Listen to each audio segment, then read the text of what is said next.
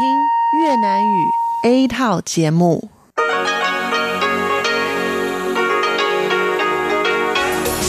Đây là Đài Phát thanh Quốc tế Đài Loan R T I.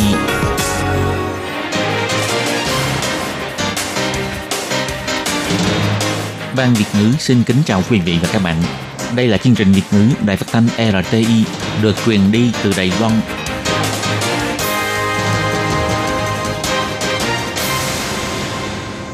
Hello, tôi Kim xin kính chào các bạn. Hoan nghênh các bạn đã đến với chương trình Việt ngữ ngày hôm nay của chúng tôi. Các bạn thân mến, hôm nay là thứ ba, ngày mười sáu tháng tư năm hai nghìn không trăm mười chín, cũng tức ngày mười hai tháng ba âm lịch năm Kỷ Hợi. Chương trình Việt ngữ ngày hôm nay của chúng tôi sẽ bao gồm các nội dung chính như sau. Mở đầu là bản tin thời sự trong ngày, tiếp đến là chuyên mục tin vắn lao động nước ngoài, rồi đến chuyên mục tiếng Hoa cho mỗi ngày, chuyên mục nhịp sống Đài Loan và sau cùng chương trình của chúng tôi sẽ khép lại với chuyên mục phụ nữ thời nay. Mở đầu chương trình hôm nay, chúng tôi xin mời các bạn cùng đón nghe bản tin thời sự trong ngày. Và trước hết, mời các bạn cùng theo dõi các mẫu tin tóm lược. Mỹ tuyên bố dự án bán vũ khí quân sự mới cho Đài Loan. Tổng thống Thái Anh Văn cho biết, kịp thời, kịp lúc. Tổng thống Thái Anh Văn cho biết, tiếp tục thâm hóa quan hệ đối tác với liên minh Saint Kitts and Nevis.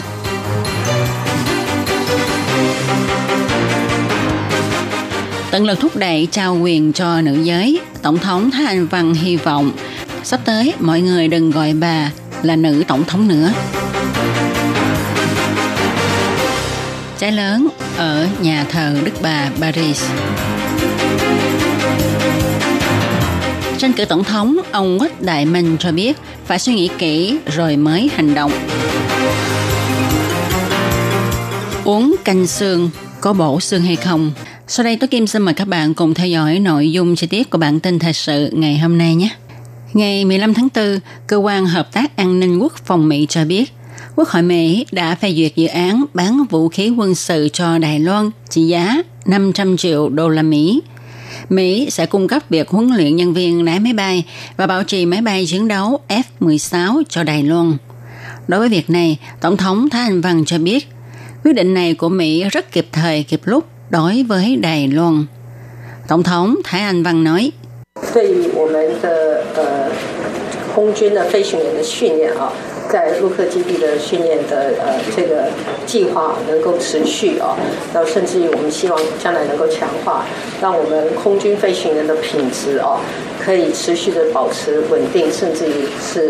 việc nhân viên phi hành của ta có thể đến căn cứ địa Luke để tập huấn là chuyện quá tốt. Tôi còn hy vọng sắp tới sẽ đẩy mạnh việc này. Không quân của chúng ta có thể duy trì chất lượng tốt, thậm chí đạt mức ưu việt theo tiêu chuẩn quốc tế. Điều này vô cùng quan trọng đối với chúng ta. Bộ Quốc phòng Đài Loan thì cho biết, việc chấp thuận bán vũ khí cho Đài Loan lần này của Mỹ cho thấy Mỹ coi trọng cao độ vấn đề an toàn quốc phòng của Đài Loan. Sắp tới hai bên sẽ tiếp tục củng cố quan hệ đối tác an toàn, cùng nhau duy trì hòa bình, an ninh bờ biển Đài Loan và khu vực châu Á-Thái Bình Dương. Bộ Ngoại giao Đài Loan thì cho biết, hoan nghênh quyết định này của Mỹ.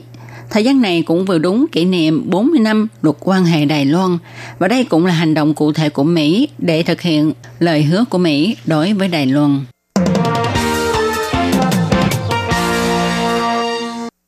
Thủ tướng Harris, Liên bang Saint Kitts và Nevis sang thăm Đài Loan.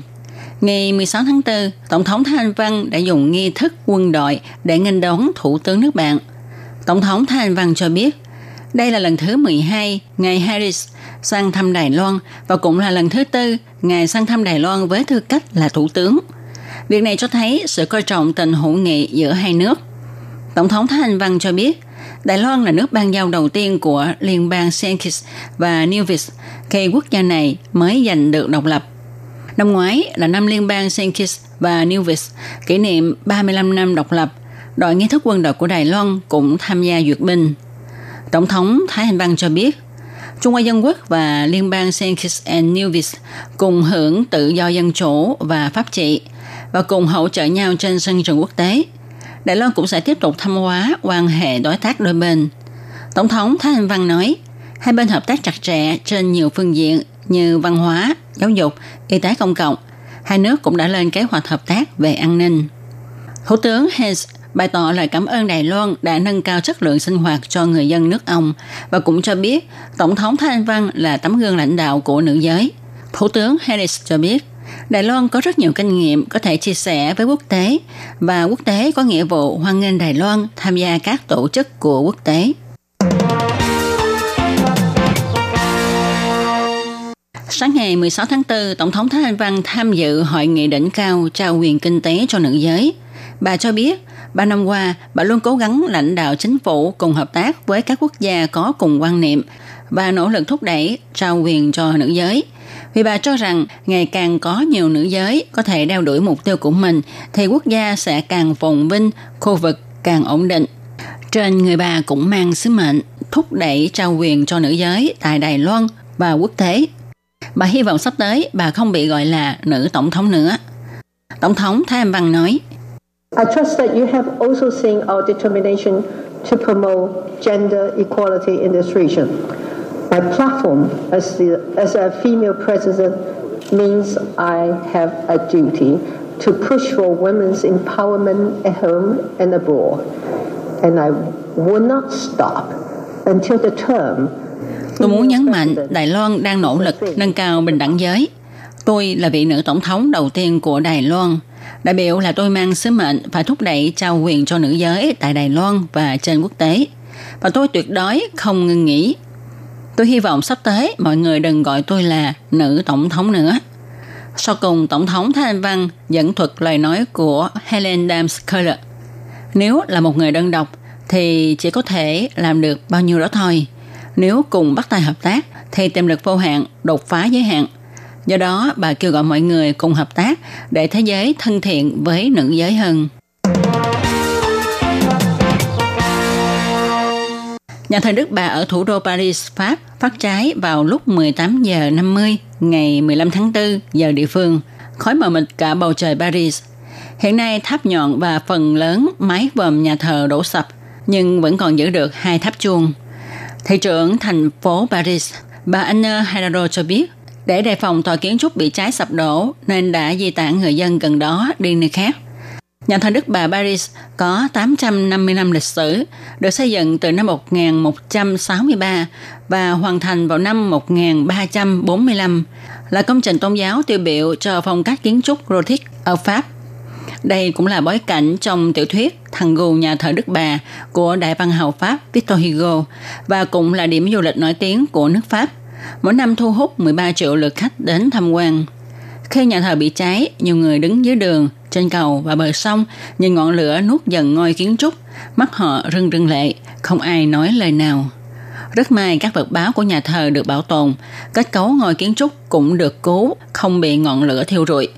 Phạm vi đám cháy không nhỏ, có thể phải mất nhiều năm để khôi phục lại.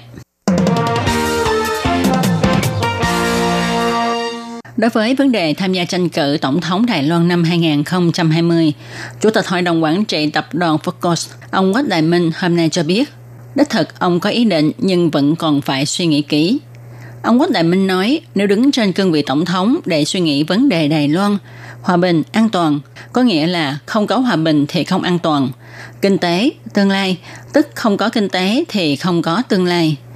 Ông Quách Đại Minh muốn hứa cho thanh niên một tương lai.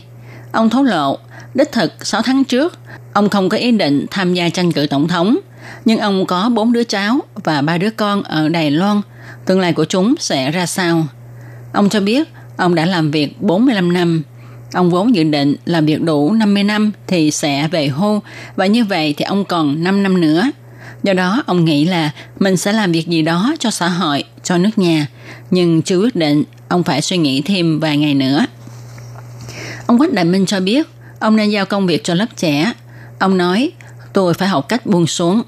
Khi nhắc đến mẹ, con cháu và người vợ đã mất, ông ngẹn ngào không thể nói tiếp. Ông hy vọng bà mẹ chín mươi bốn tuổi của mình có thể sống thọ tới khi đứa cháu hiện nay mười bốn tuổi kết hôn, và ông hy vọng gia đình năm đời của ông có thể sống trong một môi trường an định, hòa bình.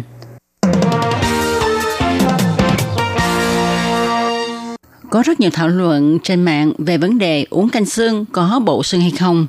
Nhưng theo nghiên cứu thì ta phải uống bảy mươi tô canh xương mới có được một lượng canxi như khi ta uống một ly sữa bò.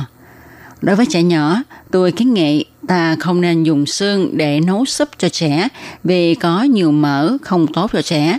Thật ra nguồn cung cấp canxi tốt nhất là sữa. Điều mà chúng ta cần lưu ý hơn nữa đó là kim loại nặng trong xương sẽ được phóng thích khi ta hầm xương quá lâu. Uống nhiều sẽ ảnh hưởng đến sức khỏe. Không chỉ trẻ em cần bổ sung canxi mà những người lớn tuổi, lượng canxi trong cơ thể cũng bị thất thoát dần. Căn cứ theo thống kê của Bộ Y tế và Phúc lợi Đài Loan, có mười sáu phần trăm trong nhóm người độ tuổi trên sáu mươi mắc chứng loãng xương, trong đó tám mươi phần trăm là nữ giới. Một khi họ bị gãy xương thì khó lòng bình phục. Khi được đưa vào cơ thể, canxi sẽ được chuyển hóa qua chất xúc tác là vitamin D để được cơ thể hấp thu. Ăn nhiều rau cải, mè đen, vận động, phơi nắng sẽ tăng cường mật độ xương. Những thực phẩm chứa nhiều canxi bao gồm sữa bò, dâu ua, rau cải có màu xanh đậm, đậu phụ, mè đen. Muốn bổ xương thì không có cách gì hơn là thường ăn những thực phẩm trên, phơi nắng và năng vận động. Các bạn thân mến, các bạn vừa đón nghe bản tin thời sự ngày hôm nay do Tố Kim thực hiện. Sau đây Tố Kim xin mời các bạn cùng đón nghe phần thông báo. Sếp ơi, có người chở vật liệu đến rồi kìa. Vậy thì kêu một vài công nhân tới giúp để bưng vật liệu xuống. Mấy người lao động nước ngoài này trông rất là siêng năng anh nhỉ. Ừ, họ làm việc chăm chỉ lắm. Thưa ông chủ, có nhân viên tư vấn lao động nước ngoài của chính quyền thành phố Tân Bắc đến thăm ạ. À. Chào ông, chúng tôi có nhận được cú điện thoại khiếu nại của lao động nước ngoài. Anh ấy nói là anh ấy bị trừ lương nhưng mà không biết tại sao bị trừ. Và mong ông trả lại số tiền bị trừ cho anh ấy. Tiền lương chúng tôi trả đầy đủ hết mà. Với lại chúng tôi cũng có ghi rất là rõ ràng. Làm sao lại có chuyện trừ tiền anh ấy được chứ? À, tôi nhớ ra rồi. Đó là tiền thuế thu nhập đó. Nhưng tôi không biết chữ, bảng lương chi tiết viết tôi đâu có hiểu đâu. Nhưng hệ thống bảng lương của chúng tôi không có hiển thị được ngoại ngữ. Chị có thể dùng bảng đối chiếu song ngữ để phát cho lao động nước ngoài xem và để cho lao động nước ngoài hiểu được tại sao là bị trừ tiền và họ bị trừ ở những mục nào. Theo quy định thì chủ lao động phải trả toàn bộ tiền lương cho lao động nước ngoài.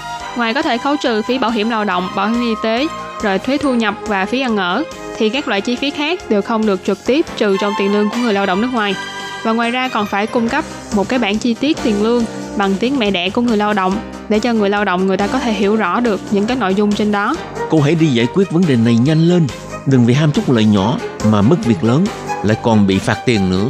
Vâng, tôi đi xử lý việc này ngay lập tức ạ. À. Lương phải được thanh toán đầy đủ, bảng lương chi tiết phải dùng song ngữ, như vậy người lao động nước ngoài mới yên tâm làm việc được.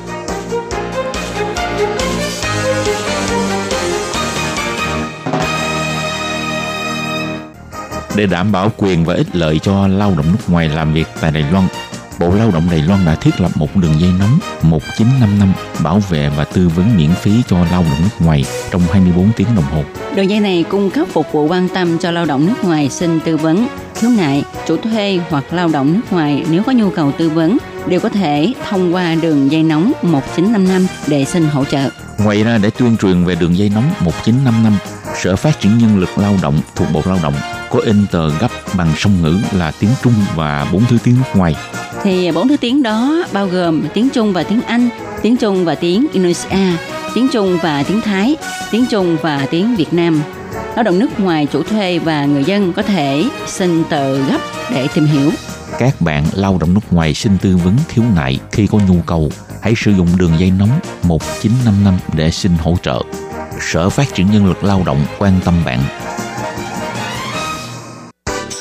Sở Phát triển Nhân lực Lao động trực thuộc Bộ Lao động thành lập trung tâm tuyển mộ lao động trực tiếp nhằm hỗ trợ chủ thuê làm thủ tục thuê lao động nước ngoài, đồng thời còn có các hạng mục phục vụ gồm có tư vấn bằng tiếng nước ngoài, nhận và chuyển hồ sơ liên quan việc thuê lao động nước ngoài đến các đơn vị thẩm định. Lao động nước ngoài có thể tiếp tục gia hạn ở lại làm việc tại Đài Loan sau khi mãn hợp đồng lao động. Trung tâm tuyển mộ lao động trực tiếp hỗ trợ chủ thuê làm thủ tục tuyển dụng lao động. Ngoài ra, trung tâm còn nhận nghiệp vụ chuyển đổi chủ thuê, vân vân. Miễn phí phục vụ, tiết kiệm thời gian, thủ tục đơn giản. Xin vui lòng liên hệ trung tâm tuyển mộ lao động trực tiếp là người bạn đồng hành của bạn. Đường dây phục vụ tư vấn không hai sáu sáu một ba không tám một một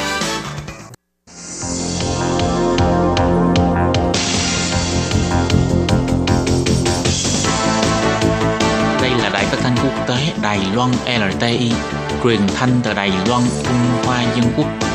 Mời các bạn theo dõi mục tin vắn lao động ngoài.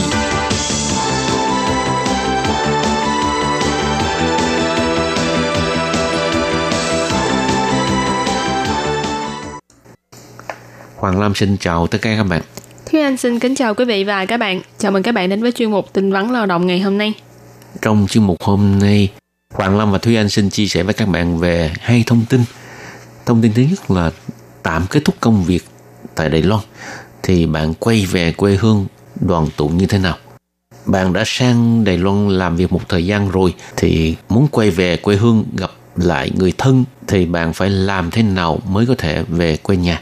Nếu bạn nghỉ phép về thăm quê nhà trong thời gian ngắn, trên nguyên tắc bạn cần thông báo với chủ thuê lao động xin nghỉ loại phép nào, lý do xin nghỉ phép và số ngày nghỉ để về thăm quê nhà. Nếu vì sự cố khẩn cấp mà không thể xin nghỉ trước thì được ủy quyền cho người khác làm giúp. Ngoài ra, nếu lao động nước ngoài muốn quay về Đài Loan tiếp tục làm việc sau khi kết thúc kỳ nghỉ, thì chủ thuê lao động cần xin trước giấy phép tái nhập cảnh tại trạm phục vụ của sở di dân nơi sở tại. Lao động nước ngoài mới có thể nhập cảnh bằng giấy chứng nhận đó sau khi kết thúc kỳ nghỉ ở quê nhà. Và nếu bạn chấm dứt hợp đồng lao động thì cần phải chú ý thời gian hủy hợp đồng. Cần thực hiện trước mười bốn ngày, hai bên đồng ý hủy bỏ quan hệ tuyển dụng. Đến cơ quan chủ quản công tác lao động nơi sở tại để xin xác nhận.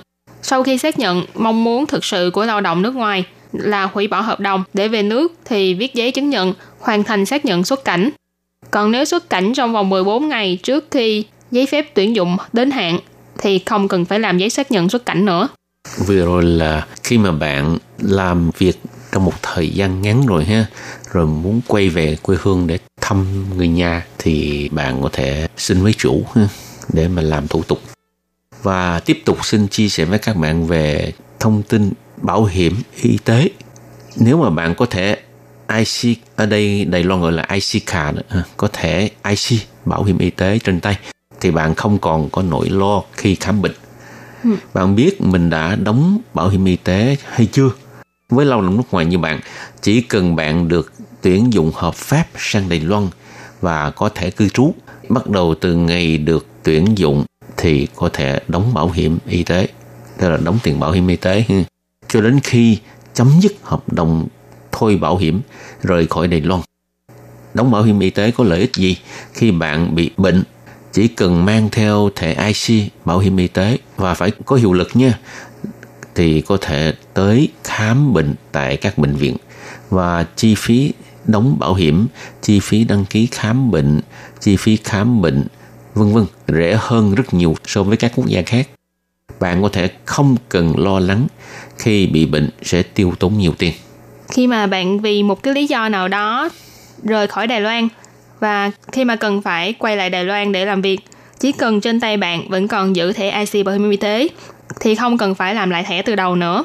Chỉ cần nhờ chủ thuê lao động giúp bạn đóng tiền bảo hiểm là bạn có thể tiếp tục sử dụng dịch vụ bảo hiểm y tế toàn dân.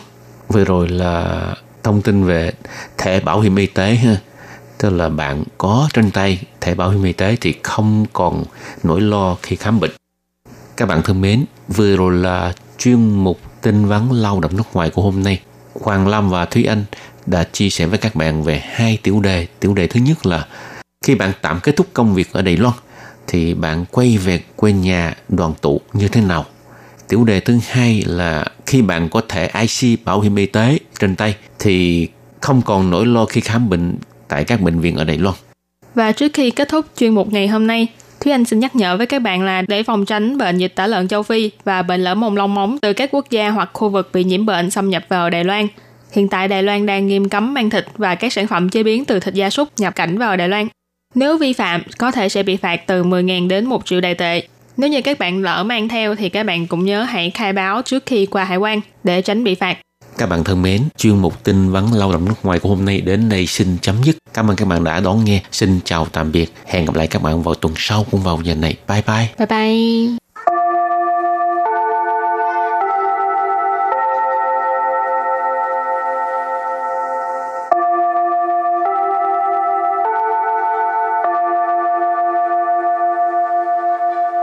xin mời quý vị và các bạn đến với chuyên mục Tiếng Hoa cho mỗi ngày do Lệ Phương và Thúy Anh cùng thực hiện.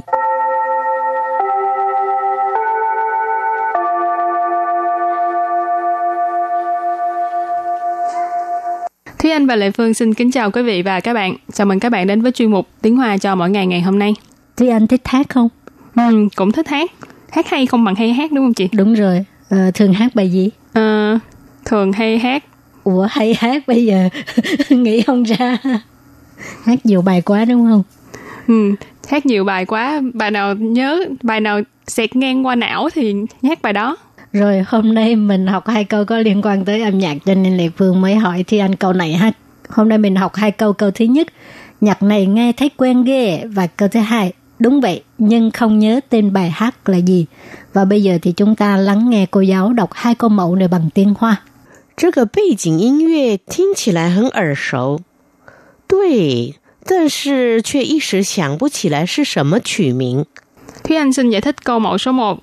这个 这个 nghĩa là cái này. 背景 背景 nghĩa là nền. Trong tiếng Anh mình hay thường gọi là background. 音乐 音乐 là âm nhạc. Cho nên, bê chỉnh yên yue là nhạc nền. Trơ cờ bê chỉnh yên yue ý chỉ là nhạc nền này. Thiên chỉ lại. Thiên là nghe. Thiên chỉ lại là nghe. Nghe thấy như thế nào đó. Hẳn. Hẳn là phó từ chỉ mức độ. Nghĩa là rất. Ở sổ. Ở sổ nghĩa là rất là quen tai. Và sau đây chúng ta hãy cùng lắng nghe cô giáo đọc lại câu mẫu bằng tiếng Hoa. 这个背景音乐听起来很耳熟。这个背景音乐听起来很耳熟。 Câu này có nghĩa là nhạc này nghe thấy quen ghê. Và câu thứ hai, đúng vậy nhưng không nhớ tên bài hát là gì. 对，但是却一时想不起来是什么曲名。 Sau đây Lê Phương xin giải thích câu hai. 对, 对 tức là đúng. 但是, 但是, 但是 có nghĩa là nhưng mà. 却, 却 thực ra 却 với là 但是 nó cái ý giống nhau, nhưng mà thông thường nếu như mà mình à, viết văn đồ gì đó thì mình chỉ viết một trong hai từ này thôi ha. Các bạn có thể gọi là 但是一时想不起来 cái gì đó, hoặc là 却一时想不起来 cái gì đó. Nhưng mà khi nói chuyện đôi lúc mình à, khẩu ngữ mà thì mình ừ. quen mình nói vậy thôi. Khi viết văn các bạn đừng có viết hai hai từ nó giống nhau như vậy ha. 一时 一时 tức là nhất thời, tức là trong cái khoảnh khắc đó ha. Xiang bu chỉ lại. Xiang bu chỉ lại tức là nhớ không ra. Sì shen me qu ming. Sì shen me qu ming. Shen me tức là gì? Qu ming là tên của bài hát. Qu có nghĩa là ca khúc, mình có nghĩa là tên, qu ming là tên của bài hát. Và bây giờ thì chúng ta lắng nghe cô giáo đọc câu mẫu này bằng tiếng Hoa. 对，但是却一时想不起来是什么曲名。 对，但是却一时想不起来是什么曲名。 Câu vừa rồi là đúng vậy nhưng không nhớ tên bài hát là gì. Và sau đây chúng ta hãy cùng đến với phần từ vựng mở rộng.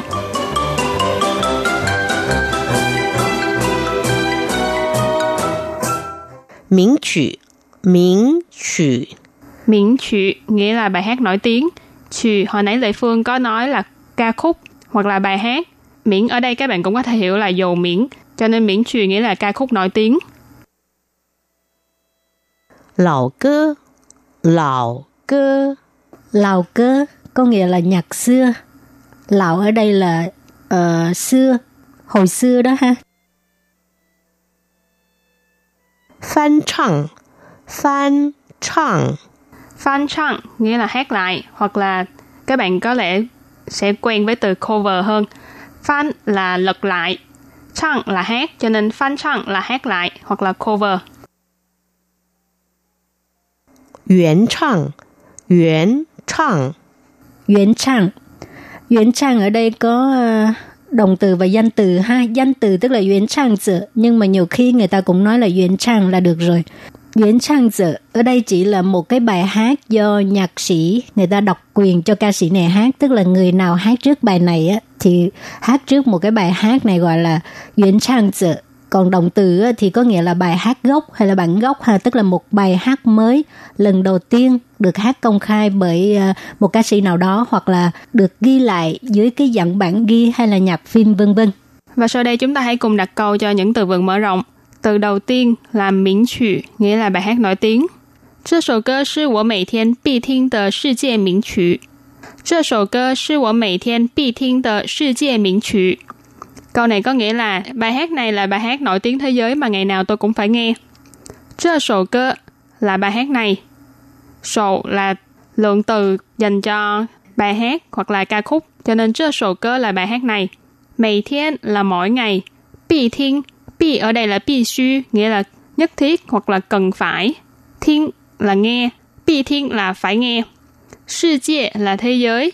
Miễn trừ, nãy mình có nói là bài hát nổi tiếng, cho nên câu này ghép lại, nghĩa là bài hát này là bài hát nổi tiếng thế giới mà mỗi ngày tôi đều phải nghe. Rồi, đặt câu cho từ thứ hai, lão cơ, nhạc xưa. Ta rần sư hú, chỉ ai thính lão cơ. Ta rần sư hú, chỉ ai thính lão cơ. Câu này có nghĩa là người lớn hầu như là chỉ thích nghe nhạc xưa. Ta rần tức là người lớn ha. Sư hú là hầu như. Chữ là chỉ, ai tin là thích nghe, ai là yêu, nhưng mà ai tin thì mình có thể nói thích nghe được rồi ha, không ai nói yêu nghe. À, lão cơ có nghĩa là nhạc xưa. Và đặt câu với từ kế tiếp là phan chang, nghĩa là hát lại hoặc là cover. Chơ sổ cơ duy jin bao hồng, xiên chỉ y bố, phan chang chào. Chơ sổ cơ duy jin bao hồng, xiên chỉ y bố phan chang chào. Câu này có nghĩa là bài hát này gần đây rất nổi, đã dấy lên một trào lưu cover lại. Chơ sổ cơ, nãy mình có nói là bài hát này. Duy jin là gần đây. Bao hỗn nghĩa là nổi lên hoặc là rất nổi. Xiên chỉ, xiên ở đây là động từ dùng để chỉ hành động lật lên, vén lên. Ở đây nó đi với từ bua, ý chỉ là dấy lên một làn sóng gì đó. Phan sang nãy mình có nói là cover. Chảo là một trào lưu. Cho nên vế sau ghép lại là dấy lên một làn sóng trào lưu cover. Và bây giờ đặt câu cho từ cuối cùng, nguyên chang. Thực sự, Yue Liang đại biểu của tôi xin của nguyên chang tử, không phải Tân Lị Quân ồ. Thực sự, Yue Liang đại biểu của tôi xin của nguyên chang tử, không phải Tân Lị Quân ồ. Thực sự là thực ra, à, Yue Liang đại biểu của tôi xin đây là tên của một bài hát, thì à, Yue Liang có nghĩa là mặt trăng. Đại biểu tức là tiêu biểu, của tờ sinh là tấm lòng của tôi, tấm lòng của em hay là tấm lòng của anh đều được ha. Thì cái bài hát Yue Liang đại biểu của tờ sinh tức là ánh trăng nói hộ lòng em. Yến sang giờ tức là người đầu tiên hát một cái bài hát uh, giống như câu này thì bài hát uh, là ánh trăng nói hộ lòng em. Bú sự có nghĩa là không phải. Tân Ly Jun là ca sĩ uh, uh, rất nổi tiếng ở bên Đài Loan này gọi là Đặng Lệ Quân. Thì Lệ Phương nghĩ uh, ca sĩ này rất là nổi tiếng, ai cũng biết ha.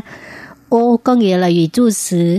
Và cả câu này có nghĩa là thực ra người hát bài hát Ánh Trăng Nói Hộ Lòng Em không phải là Đặng Lệ Quân. Và sau đây chúng ta hãy cùng ôn tập lại hai câu mẫu của ngày hôm nay. Mời các bạn đọc hai câu mẫu bằng tiếng Hoa.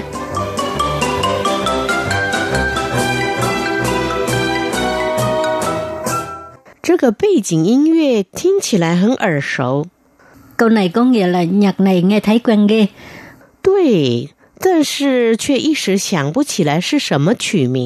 Câu vừa rồi là đúng vậy, nhưng không nhớ tên bài hát là gì. Các bạn thân mến, bài học hôm nay đến đây xin tạm chấm dứt. Cảm ơn các bạn đã đón nghe. Bye bye. Bye bye.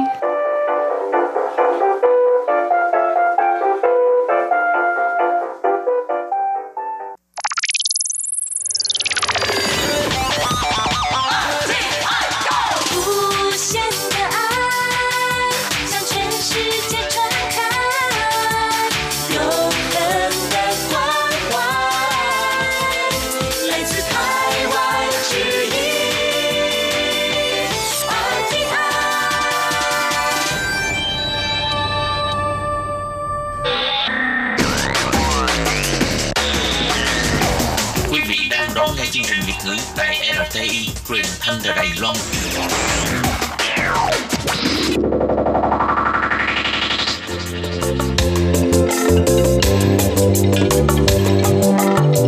Chuyên mục Nhịp sống Đài Loan. Chuyên mục này sẽ đem đến những thông tin mới tại Đài Loan diễn ra trong thời gian gần đây do Lệ Phương thực hiện.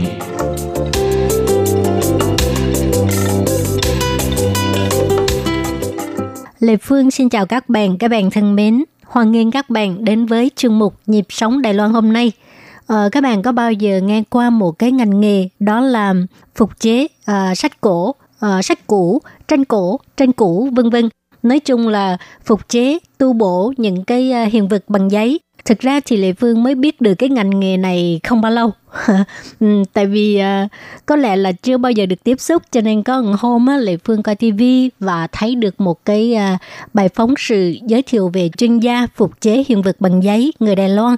Thì uh, đã thu hút Lệ Phương vì cái công việc này thực sự là rất là thú vị. Và cũng qua cái bài phỏng vấn đó, Lệ Phương mới biết được là thì ra chuyên gia phục chế hiện vật giấy ông Ngô Triết Duệ này á, có một đệ tử, có một học sinh là người Việt Nam của mình, cho nên Lệ Phương đã tìm đến học sinh người Việt Nam này và có một bài phỏng vấn rất là thú vị. Thì hôm nay trong chương mục Nhịp sống Đài Loan, Lệ Phương xin mời các bạn theo dõi buổi trò chuyện giữa Lệ Phương với du học sinh Việt Nam Bùi Tiến Phúc này nhé.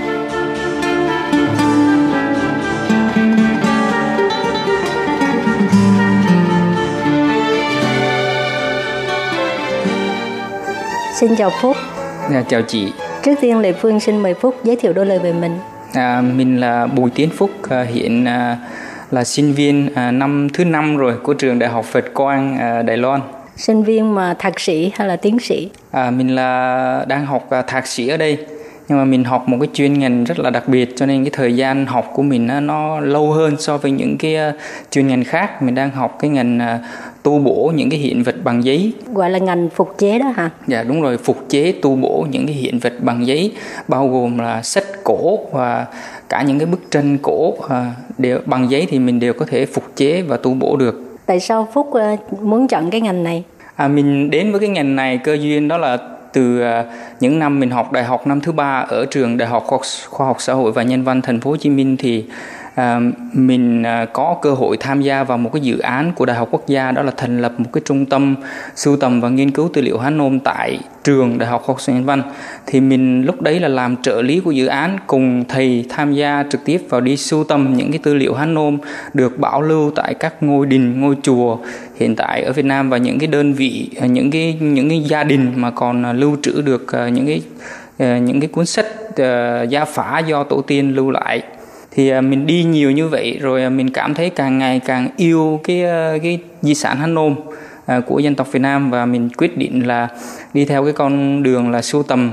Và làm sưu tầm được một thời gian thì mình cần mình nhận thấy rằng đó là phải kết hợp cả cái việc đó là uh, tu bổ phục chế để mới có thể bảo tồn được những cái di sản ấy, cho nên là mình bắt đầu tìm cái con đường để mà qua Đài Loan để mà học cái ngành này. Tại vì hiện nay thì Việt Nam chưa có một cái ngành này đúng không? Chính xác, hiện tại các trường đại học ở Việt Nam chưa có một cái ngành chính thức về cái ngành gọi là tu bổ những cái hiện vật bằng giấy như vậy. Tuy nhiên trong các cái đơn vị bảo tàng, các đơn vị uh, thư viện thì vẫn có cái phòng gọi là phòng bảo quản, thì họ vẫn có làm cái cái công việc mà mà mà tu bổ này. Tuy nhiên họ chỉ làm ở cái mức đó là đơn giản, uh, xử lý đơn giản, đó là dán lại những cái phần rách, chứ không có làm và chưa vẫn chưa có một cái quy trình tu bổ một cách là khoa học, cho nên là và không có mở rộng cho cho người ngoài vào à, à, để mà học được những cái, cái kỹ thuật này. Mà theo như Lệ Phương biết thì khi mà mình nói về cái cái ngành tu bổ những cái hiện vật cũ thì bên châu Âu rất là nổi tiếng, mà tại sao Phúc lại chọn bên Đài Loan để mà học? À đúng rồi, bởi vì là Uh, cái hiện vật mà hiện tại uh, thuộc về cái di sản Hán Nôm ở Việt Nam mình á, thì cái hiện vật đó nó khác với những cái hiện vật mà hiện tại uh, đang được uh, bảo quản ở châu Âu. Tức là về cái mặt tư liệu, hình thức tư liệu là nó khác. Thì uh, vì là Việt Nam mình là cái văn hóa nó có nét tương đồng với lại là là là là ở bên Trung Quốc và Đài Loan, và những cái trước đây thì mình cũng sử dụng chữ Hán làm cái phương tiện để mà ghi chép, cho nên hiện tại rất là tồn còn bảo quản được rất là nhiều cái gọi là tư liệu bằng chữ Hán, rồi chữ Nôm của dân tộc Việt Nam thì nó có nét tương đồng về cái mặt hình thức tư liệu, thì nó có nét tương đồng với lại với lại những cái tư liệu ở Trung Quốc và Đài Loan bằng giấy, cho nên là mình đến Đài Loan để học. Thì Phúc có thể giới thiệu rõ hơn về là Phúc đang học về những gì không?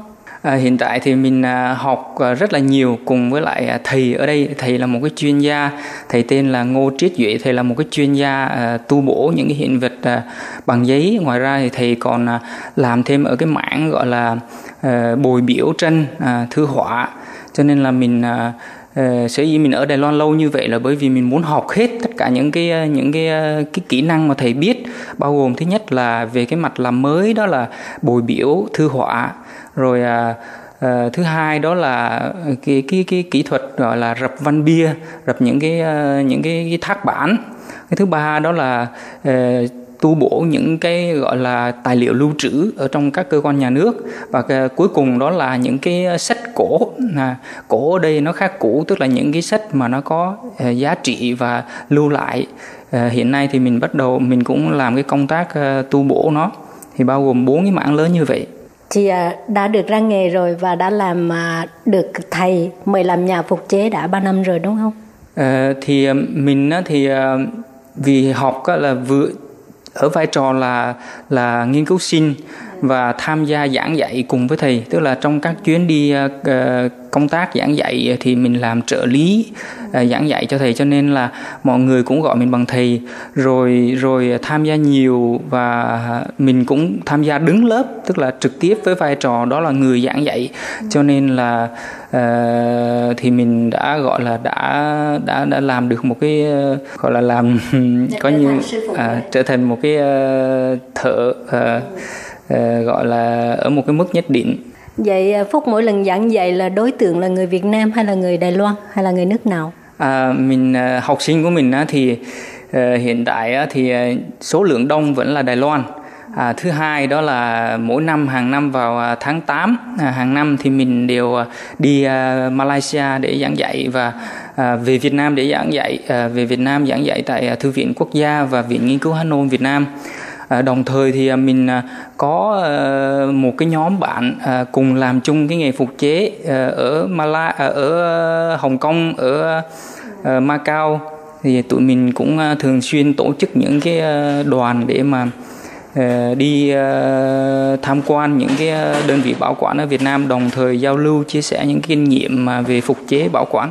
Chị với là một cái kinh nghiệm rất là phong phú, tìm hiểu được cái cái kỹ thuật của nhiều nước, thì theo Phúc ở Việt Nam mình cái kỹ thuật tu bổ này đối với các nước so với các nước là như thế nào? Thì ở Việt Nam mình thì về cái mặt kỹ thuật ở cái trình độ thì nó vẫn còn nhiều hạn chế, là bởi vì là Việt Nam mình hiện tại là chưa có một trường bất cứ một trường đại học nào có cái chuyên ngành đào tạo những cái người thợ như vậy, làm về cái mảng gọi là tu bổ những cái hiện vật bằng giấy. Đồng thời thì về vì Việt Nam thì mình kinh tế còn nhiều khó khăn, cho nên đầu tư cho cái mảng này nó vẫn còn hạn chế, cho nên là về cái mặt nguyên liệu rồi những cái đồ dùng, những cái công cụ phục vụ cho cái việc tu bổ nó cũng vẫn còn hạn chế, cho nên là mình làm vẫn làm được nhưng mà làm ở cái gọi là cái bước cơ bản, à, chứ chưa làm được cái trình độ nâng cao. Thì về cái phần máy móc chẳng hạn như tu bổ thì Việt Nam đa phần là dùng thủ công thôi ha, không có những cái máy móc như nước khác. À, hiện tại thì Việt Nam vẫn có những ví dụ như Thư viện Quốc gia à, Việt Nam thì vẫn có nhận được những cái dự án đầu tư uh, từ nước ngoài và đầu tư những cái phương tiện máy móc, cũng có những cái máy móc phương tiện hiện đại, nhưng mà tuy nhiên đối với cái ngành nghề này thì con người vẫn là quan trọng nhất, đó là phải có những cái kỹ sư lành nghề thì mới có sử dụng được những cái máy móc đó, bởi vì máy móc chỉ là phụ thôi và con người vẫn là chính tài năng à, cái kỹ năng uh, bàn tay của người thợ mới là quyết định được cái cái cái cái thành phẩm, cái, cái thành quả của cái việc tu bổ. Làm cái nghề tu bổ này là phải tỉ mỉ và cũng phải có kiến thức về cái gọi là à, lịch sử khảo cổ, rồi phải tìm hiểu, nhất là nếu mà về tu bổ những bức tranh thì phải cũng phải có kiến thức về tranh ảnh, thì những cái yếu tố như thế này là Phúc à, học từ nhỏ hay là như thế nào? Từ nhỏ đã có một cái yêu thích về lịch sử hay là như thế nào? À, từ nhỏ thì mình vẫn chưa có tiếp cận được uh, cái những cái tư liệu này. Tuy nhiên uh, rất là may mắn đó là uh, khi mà mình uh, vào học đại học ở trong thành phố Hồ Chí Minh á, thì mình lại chọn cái chuyên ngành đó là chuyên ngành Hán Nôm, và và thường xuyên là cùng các thầy đi sưu tầm những cái tư liệu này ở khắp các tỉnh thành Việt Nam, từ uh, miền Trung trở vào, rồi sau này thì mình tự đi vào đi ra miền Bắc nữa. Thì những cái chuyến đi sưu tầm như vậy á, thì nó giúp mình đó là am hiểu hơn về văn hóa Việt Nam, và càng ngày thì mình càng à, có niềm một niềm đam mê mãnh liệt đối với cái mảng tư liệu này, cho nên là mình à, à, quyết định theo cái con đường này. Vậy là làm cái nghề này là phải có một cái niềm đam mê về lịch sử, rồi có một cái cái cái cái, cái ừ, lịch sử văn hóa, rồi phải biết quan sát, rồi phải biết tìm hiểu những cái bối cảnh của cái, cái, cái tác phẩm. Chẳng hạn như mình tu bổ một bức tranh thì mình phải biết được cái nhà họa sĩ đó, rồi bối cảnh của họa sĩ đó là như thế nào. Thì mấy cái này nếu như mình chưa tiếp xúc thì phải làm sao để tìm hiểu. Khi mà nhận được một cái tác phẩm là phải tu bổ lại một cái bức tranh của mấy chục năm trước hoặc là à, một trăm năm trước đi, thì Phúc còn rất là trẻ, thì đi đâu tìm kiếm những cái kiến thức như thế này? Thì... Uh... mặc dù là thầy trực tiếp dạy mình là chỉ có một vị thầy thôi, đó là thầy Ngô Triết Duệ.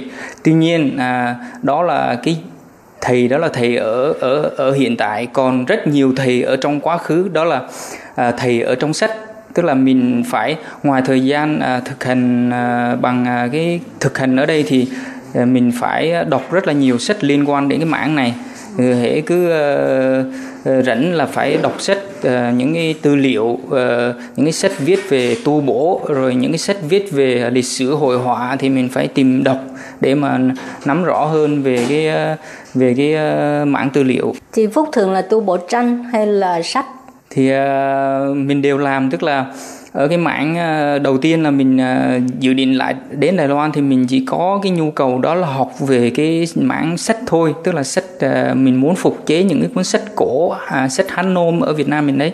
Bởi vì mình tham gia vào cái công trình sưu tầm ở cái Thư viện Huệ Quang đó, sưu tầm được rất nhiều kinh sách Hán Nôm. À, tuy nhiên là Uh, thiếu cái mảng kỹ thuật để mà tu bổ những cuốn sách này. Rồi mình qua đây mình học là dự định chỉ làm những cái cuốn sách đó thôi. Tuy nhiên khi mà qua đây mình tiếp xúc được với cái mảng gọi là cái mảng thư họa, những cái mảng tranh ấy, thì bắt đầu mình có đam mê thêm với cái mảng đó là bồi biễu, cái mảng phục chế những cái bức tranh. Rồi mình làm thêm, học thêm và làm thêm những cái những cái những cái bức tranh đó. Ngoài ra thì Uh, vì thầy nhận rất là nhiều cái tài liệu lưu trữ uh, của cái thư viện, uh, của các đơn vị uh, bảo quản, các đơn vị cơ quan nhà nước ở Đài Loan, rồi mình có cơ hội tiếp xúc và làm, tham gia cùng thầy, rồi, rồi mình lại học tiếp và làm tiếp cái mảng đó nữa, thì rất là nhiều mảng. Thì uh, Phúc có thể chia sẻ về cái tác phẩm phục chế mà Phúc tâm đắc nhất không? À, hiện tại thì mình cảm thấy rất là may mắn vì mình à, có hai lần, à, mỗi năm một lần để được tham gia vào cái dự án gọi là à, tu bổ những cái tài liệu lưu trữ của à, Cục à, Giao thông, à, của Bộ Giao thông Đài Loan. À, thì à, mỗi năm như vậy thì mình đều làm một cái gói thầu vậy do cái tài liệu lưu trữ như vậy. Ngoài ra ở cái mảng tranh thì, thì làm nhiều. Thì mỗi tác phẩm như vậy mình làm xong thì mình đều cảm thấy rất là rất là vui, rất là có tâm đắc với những cái tác phẩm đó, cho nên là không có cái nào cũng tâm đắc hết. Nào cũng tâm đắc. Thì có thể nói về một ví dụ cụ thể đi, chẳng hạn như nhận được một cái bức tranh thì có thể là rách rất là nhiều.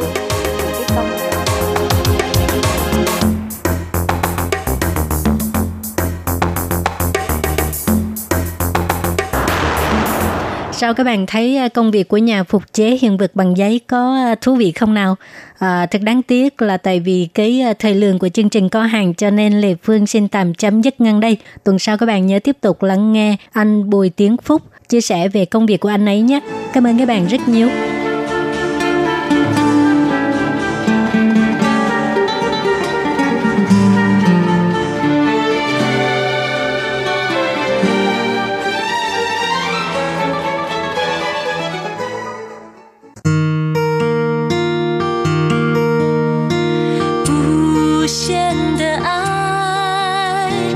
Hãy subscribe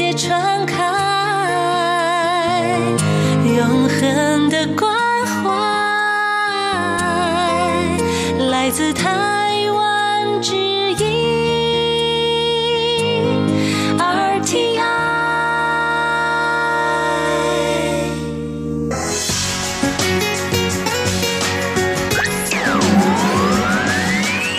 Quý vị đang đón nghe chương trình Việt ngữ đài R T I truyền thanh từ Đài Loan.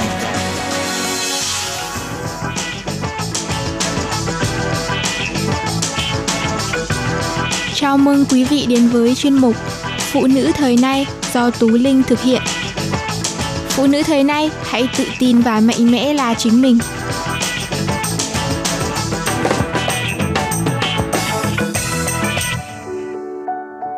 Hello, hello, chào mừng các bạn quay trở lại với chương trình Phụ nữ thời nay. Và chủ đề của chúng ta trong tuần này sẽ là cuộc sống. Sau đây Tú Linh muốn chia sẻ tới các bạn một câu chuyện về ước mơ. Ước mơ thì ai cũng có, nhưng để thực hiện được ước mơ thì không phải ai cũng làm được. Vậy hãy cùng lắng nghe câu chuyện sau đây và biết đâu đó bạn sẽ tìm thấy những cảm xúc tương đồng. Liệu nỗ lực phấn đấu thật sự có thể thực hiện được giấc mơ hay sao? Diễn viên Châu Tinh Trì từng nói một câu, nếu làm người không có ước mơ thì có khác biệt gì con cá ướp muối. Câu nói đó cũng đã khích lệ mấy thế hệ người. Ước mơ này là một thứ quan trọng như vậy đó, thật sự chính là một ly nến sáng của đời người. Nguyên nhân của mỗi con người thành công đều không giống nhau, nhưng họ đều sẽ không quên nói với bạn rằng bất luận đến thời điểm nào cũng đừng quên đi ước mơ là động lực chính yếu của họ. Nhờ vậy mà lý giải thông thường nhất về ý nghĩa nhân sinh của một thế hệ người chúng ta chính là kiên trì với ước mơ rồi đến cuối cùng thực hiện nó. Điều đáng ghét mà có ít người bằng lòng đối mặt là ước mơ của phần lớn mọi người vĩnh viễn không thể thực hiện được. Tất cả những điều mà chúng ta gặp phải trong cuộc sống của chúng ta về cơ bản có thể được chia thành ba loại. Loại thứ nhất được xác định bởi sự ngẫu nhiên, như khi tung con xúc xắc. Loại thứ hai được xác định bởi năng lực, ví dụ bài kiểm tra trình độ tiếng Anh cấp sáu hay chạy vượt rào vân vân. Loại thứ ba cũng là loại chúng ta thường gặp nhất, được xác định bởi cả năng lực và ngẫu nhiên, chẳng hạn như kinh doanh, đầu tư, tình yêu hoặc ước mơ. Lý do tôi luôn nói với những người trẻ tuổi về những bậc thầy gắng trí không tiếc mọi giá để theo đuổi ước mơ, đến khi cảm thấy chán ghét cực độ là ước mơ của hầu hết mọi người không phải là xổ số thuần túy, nhưng tuyệt đối là do sự ngẫu nhiên chủ đạo. Trong sự ngẫu nhiên mạnh mẽ trước mặt thì dù bỏ ra công sức mồ hôi nhiều hơn, cũng giống như ngày đêm bên cạnh con xúc xắc háo hức nhìn xuyên qua quy luật, nhưng sự thật là bạn không thể kiểm soát được nó. Tôi nghĩ rằng khi một người còn trẻ, làm mỗi một việc đều có thể phân biệt rõ ràng tỷ lệ ngẫu nhiên và chấp nhận nó một cách bình tĩnh, và theo tôi đây là tài sản quý giá nhất. Vậy thì trong ước mơ của bạn, may mắn có đóng một vai diễn quan trọng hơn không? Khi bạn nhận thức sâu sắc về sự ngẫu nhiên của vấn đề này, có lẽ bạn sẽ không có cái nhìn tốt, có phải vẫn tiếp tục kiên trì chứ? Đối với tôi mà nói thì ước mơ luôn luôn đáng để theo đuổi, nhưng tôi có thể xin bạo dạn nói thế này, phần lớn chúng ta vĩnh viễn cũng không thể nào thực hiện ước mơ đâu. Bạn hỏi, nếu đến cả ước mơ cũng không thực hiện được, vậy còn có chuyện gì đáng để nỗ lực nữa? Khi tôi viết những dòng này, ắt hẳn sẽ có người nói rằng bạn đừng thổi tắt ngọn nến của người khác khi bạn đang sở hữu ánh sáng của riêng mình, bạn không thể phủ định mọi người chỉ bởi vì bản thân không thích. Thật là khó hiểu đúng không? Dù bạn vừa đọc xong đoạn con xúc xắc của tôi về tính ngẫu nhiên, bạn cũng sẽ biết rằng tôi chưa từng cảm thấy nỗ lực là một chuyện không đáng quan tâm. Ngược lại, tôi vẫn luôn tin rằng bạn thậm chí chẳng có tư cách đối mặt với tính ngẫu nhiên trước khi khả năng của bạn chưa đạt đến một trình độ nhất định. Nhưng vấn đề bây giờ là vậy cuối cùng cái gì mới được coi là nỗ lực xứng đáng? Tôi xin kể một câu chuyện như thế này. Năm ngoái vào thời điểm này, tôi và bạn bè của mình đã đi về tỉnh để làm chút nghiên cứu kinh doanh quần áo và quyết định đi khảo sát cửa hàng. Tôi sống ở Hà Nội vào thời điểm đó, bởi vì đêm trước ở bên ngoài chơi với bạn bè đến lúc hết hứng thì cũng đã khá muộn. Tôi lo lắng sẽ ngủ dậy muộn làm trễ chuyến bay nên chọn luôn ngủ ngoài quán cà phê hai mươi tư giờ, trực tiếp dựa trên ghế sofa cả một đêm. Đó là lần đầu tiên tôi lên miền cao, tháng mười một trời rất lạnh, lấy không đủ quần áo, xuống máy bay thì bị đau đầu. Và bởi vì không có đặt vé trước, sau khi ra ga tàu mới mua vé xe lửa, phát hiện chỉ còn lại vé đứng. Thế là sau một đêm không ngủ, lạnh đến chóng mặt hoa mắt, lại phải đứng hơn hai giờ trên xe lửa. Giây phút đặt chân đến vùng cao, tôi cảm thấy nỗ lực của mình đúng là không dễ dàng gì, trong tương lai nhất định sẽ ghi vào hồi ký. Nhưng khi suy nghĩ kỹ lại, những thứ được xem là cố gắng này không có chút liên quan gì với việc làm tốt sự nghiệp kinh doanh quần áo của tôi cả. Huống hồ nếu tối hôm trước tôi có thể lên giường ngủ sớm hơn một chút, chuẩn bị thêm chút quần áo, đặt sẵn vé xe lửa trên mạng, hoàn toàn có thể thoải mái mà đến cùng một điểm đến. Sự việc lần đó như bức tranh thu nhỏ của rất nhiều việc trong cuộc sống hơn hai mươi mấy năm của tôi, đắm chìm trong những hành vi không có sự giúp ích trực tiếp đến kết quả, chỉ vì bản thân chịu chút đau khổ mà lầm tưởng rằng đó là cố gắng. Khi tôi cuối cùng cũng ý thức được rằng tôi không phải là người duy nhất xem những hao phí vô nghĩa đó thành sự cố gắng, thì đột nhiên phát hiện hóa ra trong cuộc sống, những người mà tôi cảm thấy rất cố gắng có lẽ không thật sự cần cù như vậy. Nếu kiên quyết hành động theo phương hướng đúng đắn, cũng không khó để vượt qua họ. Vì sự lý giải của thế hệ chúng ta với cần cù và cố gắng hầu như tất cả đều đến từ trường học. Chính xác hơn là trong hai mươi mấy năm đầu của cuộc sống, những người cố gắng nhất trong mắt chúng ta chính là những người dốc hết sức đọc sách và giải bài. Trên thực tế, sự lý giải như vậy khá phiến diện vì bản thân đọc sách và giải bài đều tồn tại vì một mục đích vô cùng sáng rõ, chính là vượt qua thi cử. Sự cần cù này vô cùng thuần túy, thời gian ôn tập càng nhiều, cường độ ôn tập càng cao, thông thường mà nói đều có thể trực tiếp nâng cao điểm thi cử, mối liên hệ giữa chúng rõ ràng mà trực tiếp, ai xem cũng hiểu hết. Nhưng chỗ tuyệt diệu của cuộc sống lại có rất nhiều việc trước khi ta chưa làm đến một mức độ nào đó thì hoàn toàn không thể hiểu được, cứ như là khi học tiếng Anh. Trong mười mấy năm dài đằng đẵng ấy, tôi luôn tưởng tượng phải thông qua quy trình phức tạp như thế nào, phải can thiệp toàn diện và sự cố gắng không thể tưởng nổi ra sao. Cuối cùng có một ngày kia, có lẽ tôi sẽ có thể vì sự học tập không kẽ hở đó mà nói tiếng Anh tương đối lưu loát như nói tiếng Việt vậy, có thể vừa nói vừa suy nghĩ, chứ không phải trước mỗi một câu nói phải thiết kế dạng câu thì từ vựng, sau đó đọc thầm mấy lần trong lòng, rồi trông như lưu loát mà đọc thuộc lòng ra. Ai lại không tưởng tượng như thế chứ? Đáng tiếc, nó không chỉ trước giờ không được thực hiện, mà hơn nữa tôi không nhìn thấy chút chiều hướng trở thành hiện thực chút nào. Đối với mỗi một người lập ra mục tiêu mà nói, không còn gì đau khổ hơn cảm giác này. Nhưng sau khoảng hai năm đi Mỹ, tôi đột nhiên phát hiện bản thân đã có thể nói tiếng Anh một cách lưu loát không có chướng ngại gì hết. Đây không phải do tôi đã dùng biện pháp học tập gì mới, mà là vì sau khi sang bên đó, rất ít người nói tiếng mẹ đẻ bên cạnh. Dưới tình huống không có sự lựa chọn, chỉ có thể bị buộc phải dùng tiếng Anh để giao lưu, trò chuyện và biểu đạt. Trong quá trình này, tôi chưa từng nghiêm túc ngẫm nghĩ mỗi ngày bản thân đã tiến bộ được bao nhiêu, cũng không hề kiểm tra hiệu quả học tập qua từng giai đoạn, chỉ là không ngừng nghe và nói, bởi vì không có lựa chọn mà. Mãi cho đến hơn hai năm sau, có một ngày kia tôi mới đột nhiên ý thức được rằng, ơ, bản thân dường như thật sự đã có thể rồi. Nhưng tôi thật sự không thể tổng kết ra là từng bước từng bước như thế nào mà làm được, chỉ là thời gian hai năm đó tôi vẫn luôn không tình nguyện mà dùng tiếng Anh để sinh hoạt. Một người có thể có được năng lực đáng quý nhất đều giống với việc nắm vững được một ngôn ngữ, cố gắng mà bạn bỏ ra không thể lập tức nhận được sự báo đáp. Thậm chí trong một khoảng thời gian rất dài cũng chẳng có thu hoạch gì, mà đến sau khi tích lũy đến một giai đoạn nhất định đột nhiên bùng lên sức mạnh to lớn, ngay cả bản thân bạn cũng không rõ tất cả những việc này đã xảy ra như thế nào. Ví dụ như rèn luyện thân thể, học tập sáng tác hoặc là làm ăn kinh doanh, khi bạn đã trải qua đủ các kỹ năng mà bạn có được thì sự thay đổi số lượng cuối cùng cũng dẫn đến sự thay đổi chất lượng. Phần lớn mọi người cả đời cũng khó mà hy vọng đạt được, không phải vì họ quá ngu ngốc mà hoàn toàn ngược lại bởi vì họ quá thông minh rồi. Nguyên lý cơ bản nhất làm xuất hiện hành động của con người được gọi là phản xạ. Chúng ta là giống loài cần lập tức được báo đáp, vì vậy sự hiểu biết của phần lớn mọi người đối với thế giới này là chưa sâu, nhưng trong nhiều tình huống, sự vật lại phát triển theo hình thức rung động ẩn nấp trong thời gian dài, rồi sau đó bùng phát đột phá. Bây giờ, tôi thường hay cảm thấy con người trong giai đoạn thiếu niên sẽ dễ nắm bắt được ngôn ngữ, nhạc cụ, mỹ thuật, những tài nghệ mà sau khi trưởng thành rất khó học được. Không phải vì khi còn bé đã là thông minh bẩm sinh, mà là trẻ con rất ít khi mỗi tuần chất vấn một lần bản thân đã thu hoạch được bao nhiêu, đều là âm thầm luyện tập rất nhiều năm, mà đến lúc học được mới biết ồ, bản thân đã học được rồi.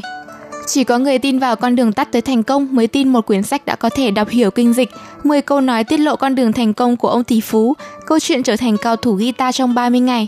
Nói đơn giản, trong cuộc sống thực tế, giữa công sức và kết quả thường sẽ không có thu hoạch ngay lập tức. Sau khi rời khỏi trường học, khi chúng ta gặp phải rất nhiều việc không còn sự gắn kết chặt chẽ giữa giải đề và thi cử, rất nhiều người nỗ lực đều bỏ cuộc dễ dàng, mà sự cố gắng đáng quý nhất đó là chọn một con đường đúng. Những việc không thể lập tức nhận được báo đáp vẫn có thể giữ được sự chuyên chú và nhiệt tình mười năm như một. Có lẽ kết quả cuối cùng không đủ để bạn độc cô cầu bại, nhưng đủ để vượt qua nhiều người. Phải chăng trong cuộc đời của mỗi con người đều sẽ có một điểm thắt, sau khi vượt qua mọi thứ đều sẽ trở nên tốt lên? Phía trên đã nói nhiều như vậy, vấn đề bàn luận đều liên quan đến mục tiêu và thực hiện mục tiêu. Nghĩ kỹ thì một đời của chúng ta hầu như đều trải qua trong sự vật vã thực hiện mục tiêu. Lúc học cấp hai, thầy cô nói với bạn rằng tỷ lệ bị loại trong tuyển sinh vào lớp mười là cao nhất, chỉ cần vượt qua được, vào cấp ba rồi là mọi thứ sẽ tốt thôi. Nhưng sau khi vào cấp ba thì phát hiện không phải như thế, thầy cô cấp ba lại nói thi đậu đại học là vào thiên đường rồi. Vì thế bạn thi đậu vào đại học vẫn là những năm tháng thanh xuân tẻ nhạt, trống rỗng và mờ mịt. Ba mẹ thầy cô lại nói với bạn, tìm được việc làm là mọi thứ sẽ tốt thôi. Sau khi đi làm phát hiện phiền não và lo âu cũng vẫn còn đó. Bạn trai cho bạn xem câu chuyện của người thành công nọ, nói với bạn rằng đợi sự nghiệp của bạn đạt được thành tựu rồi sẽ là tốt thôi. Bạn đã phát hiện chưa? Thật ra ở mỗi một giai đoạn của đời người này đều sẽ có những đau khổ và lo âu mới khác nhau, vòng tuần hoàn lặp đi lặp lại và không hề có điểm dừng. Tuyệt đối sẽ không vì bạn vào được đại học, sự nghiệp thành công, cưới được một người chồng tốt là từ đây hạnh phúc mãi mãi về sau, nhưng mỗi giai đoạn cũng có niềm vui của mỗi giai đoạn và không thể thay thế được. Cuộc sống không phải là chuyện cổ tích của Anderson, cũng không phải là phim điện ảnh Hollywood. Từ giây phút lọt lòng mãi đến tận cùng của sinh mệnh đều không tồn tại điểm thắt nào sau khi vượt qua mọi thứ hạnh phúc mỹ mãn vô âu vô lo. Mỗi một năm tháng đều có giá trị tồn tại của nó. Tôi có thể nghĩ đến việc làm ngốc nghếch nhất trong đời người chính là đặt hết toàn bộ niềm hy vọng của cả đời vào một điểm thắt nào đó trong tương lai mà lơ là mất niềm vui vốn có của cuộc sống. Dù cho sau này bạn thật sự thực hiện được mục tiêu trong chấp niệm đó, mới phát hiện nó không đẹp như bạn đã nghĩ. Niềm vui lúc còn trẻ cùng chị em đi mua sắm, uống coca trên sân trường, đi cà phê trò chuyện của sau này không thể thay thế được. Nhất là ở các bạn nam, đừng lúc nào cũng nghĩ đợi có tiền rồi như thế này như thế kia. Trước tiên không nói đến rất có thể sau này bạn sẽ không có nhiều tiền, mà nên nhớ rằng dù là có tiền rồi thật sự cũng không thể thế nào cả. Sinh mệnh ở ngay mỗi một ngày của cuộc sống, tất cả chấp niệm đều là vô căn cứ, chung sống vui vẻ với những người xung quanh, nghiêm túc sắp xếp hoạt động của mỗi một ngày, dùng tâm cảm nhận cõi lòng của mỗi một ngày chính là ý nghĩa của cuộc sống. Đây thật sự là điều mà tôi muốn chia sẻ nhất với các bạn. Tú Linh thật sự rất tâm đắc với chia sẻ bên trên về ước mơ, bởi vì ngày nay cuộc sống vô cùng bận rộn, chúng ta cứ lao đầu vào với cuồng quay của công việc mà quên đi những niềm vui nhỏ nhặt của cuộc sống. Công việc hay ước mơ đều rất quan trọng, nhưng bạn cũng đừng quên phải sống sao cho hạnh phúc và vui vẻ mỗi ngày nhé. Ở phần cuối cùng của chương trình, chúng ta hãy cùng thay đổi không khí với một bài trắc nghiệm nhỏ về độ dài của tóc tiết lộ điều gì về con người bạn.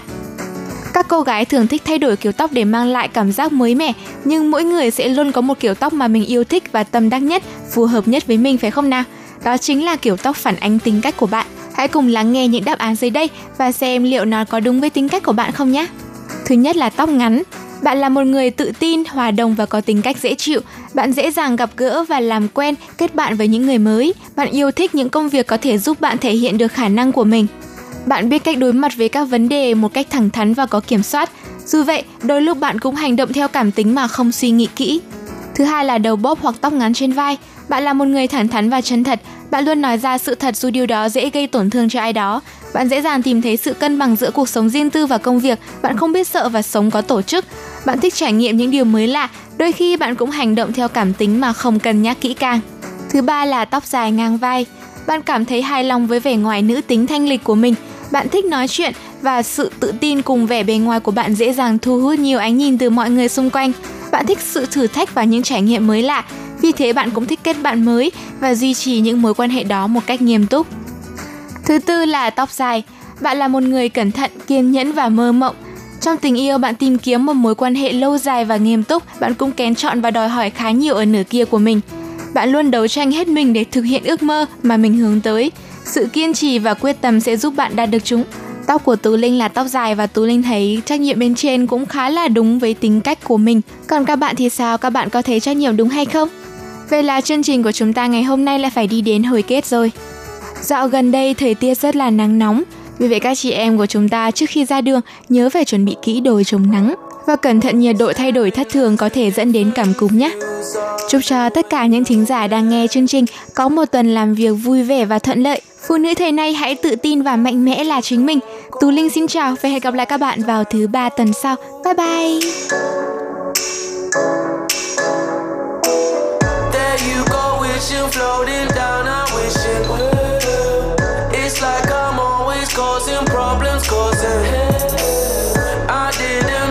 Put you through this, I could tell. We gonna sweep this under the carpet. I hope that I can turn back the time to make it all alright. Quý vị và các bạn thân mến, sau đây là email của Ban Việt ngữ c t v a r t i chấm o r g chấm t w. Hộp thư truyền thống của Ban Việt ngữ Việt Nam Miss pê ô Box một hai ba gạch ngang một chín chín Taipei một một một chín chín. Còn thính giả ở Việt Nam xin gửi đến hộp thư số một không bốn Hà Nội.